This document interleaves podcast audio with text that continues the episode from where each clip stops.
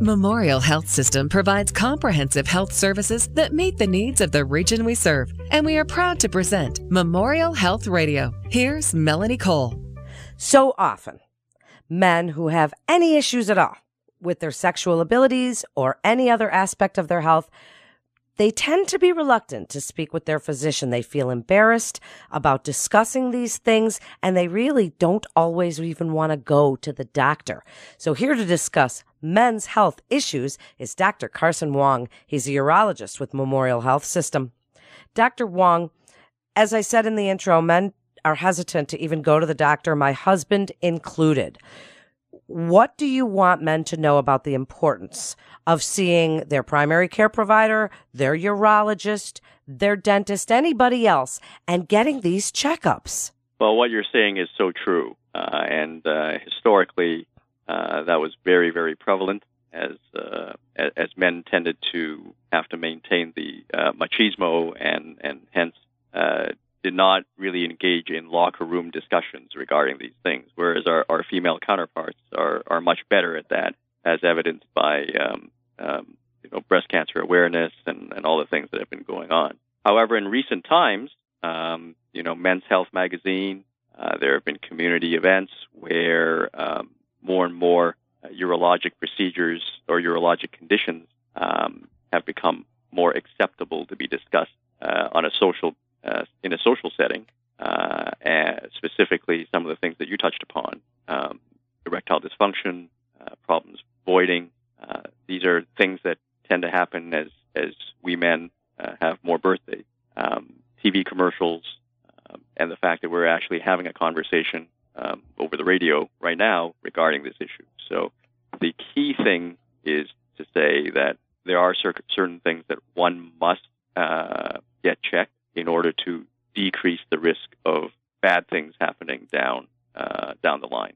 So specifically, um, the things that we should focus on, I think, are, are uh, for urologists is uh, voiding symptoms, prostate issues, and um, the other thing uh, that's been more publicized uh, because of certain oral medications that have uh, become on vogue is erectile so you're a urologist. So let's start right there with your expertise. Women have our mammograms. We see our gynecologists. We've been doing it since we're 16. What do you want men to know about coming to see you, in particular, urologists? Because maybe we can get them in to see another doctor, but they don't always want to go to see a urologist and get that checkup and, and get their prostate checked.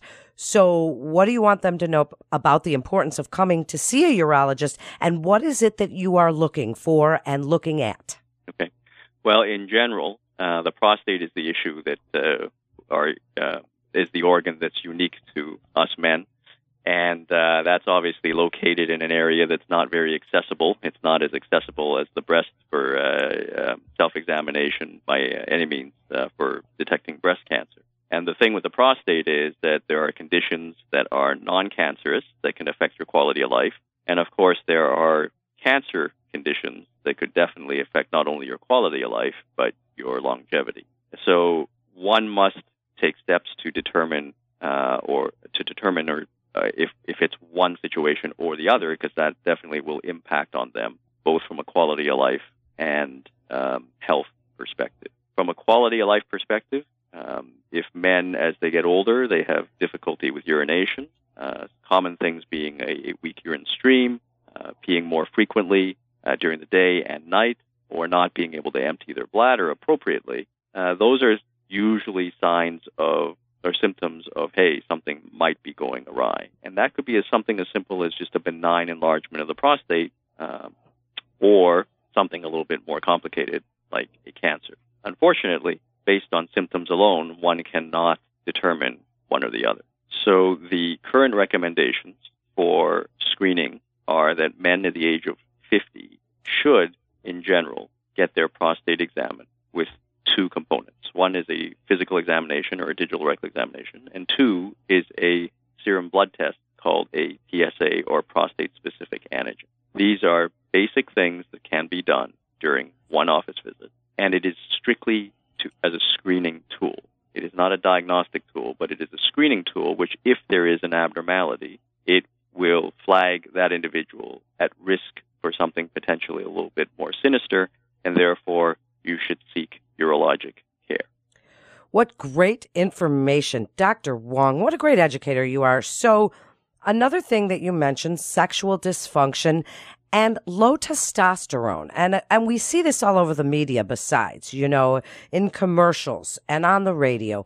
Tell us about these kinds of issues that men face and if there are treatments available. What do you tell them? Well, that's, uh, that's probably one of those things that are a bit, uh, uh, they're more, re- men are more reluctant to discuss, uh, uh, especially given the, um, the thought or perspective of embarrassment. However, um, as as we age, um, that's sometimes something that is inevitable. Or one may have other conditions that can increase one's risk of developing erectile dysfunction. For example, you mentioned something like a low testosterone, which is something that is definitely treatable, but also other non urologic conditions can put one at risk, such as diabetes, high blood pressure, heart disease, and, and different medications that one has to take in order to treat those other conditions can also result in erectile dysfunction. So the take home message is that are they treatable? The answer is yes. Both conditions are low testosterone or erectile dysfunction. And there are many options. Much have been publicized recently with the advent, well, not so recently now, but probably within the last decade, of a pill that can treat um, erectile dysfunction. And subsequent to that, other pills have come onto the market, in addition to other therapies that have been around prior to this oral medication. Wow, it's so interesting and and such great information. Now, moving along a little bit onto some other topics, stress, because while you're talking about urologic conditions and sexual dysfunction men experience stress. I mean, women, obviously, we do. But as you say, we talk about it all the time. We're always talking about all that stuff, but men don't. And stress, depression, lack of sleep are other things that I feel that men are not as willing to discuss. Dr. Wong, what would you like them to know about the importance of discussing those things with their physician because they can contribute to all these other conditions we're discussing?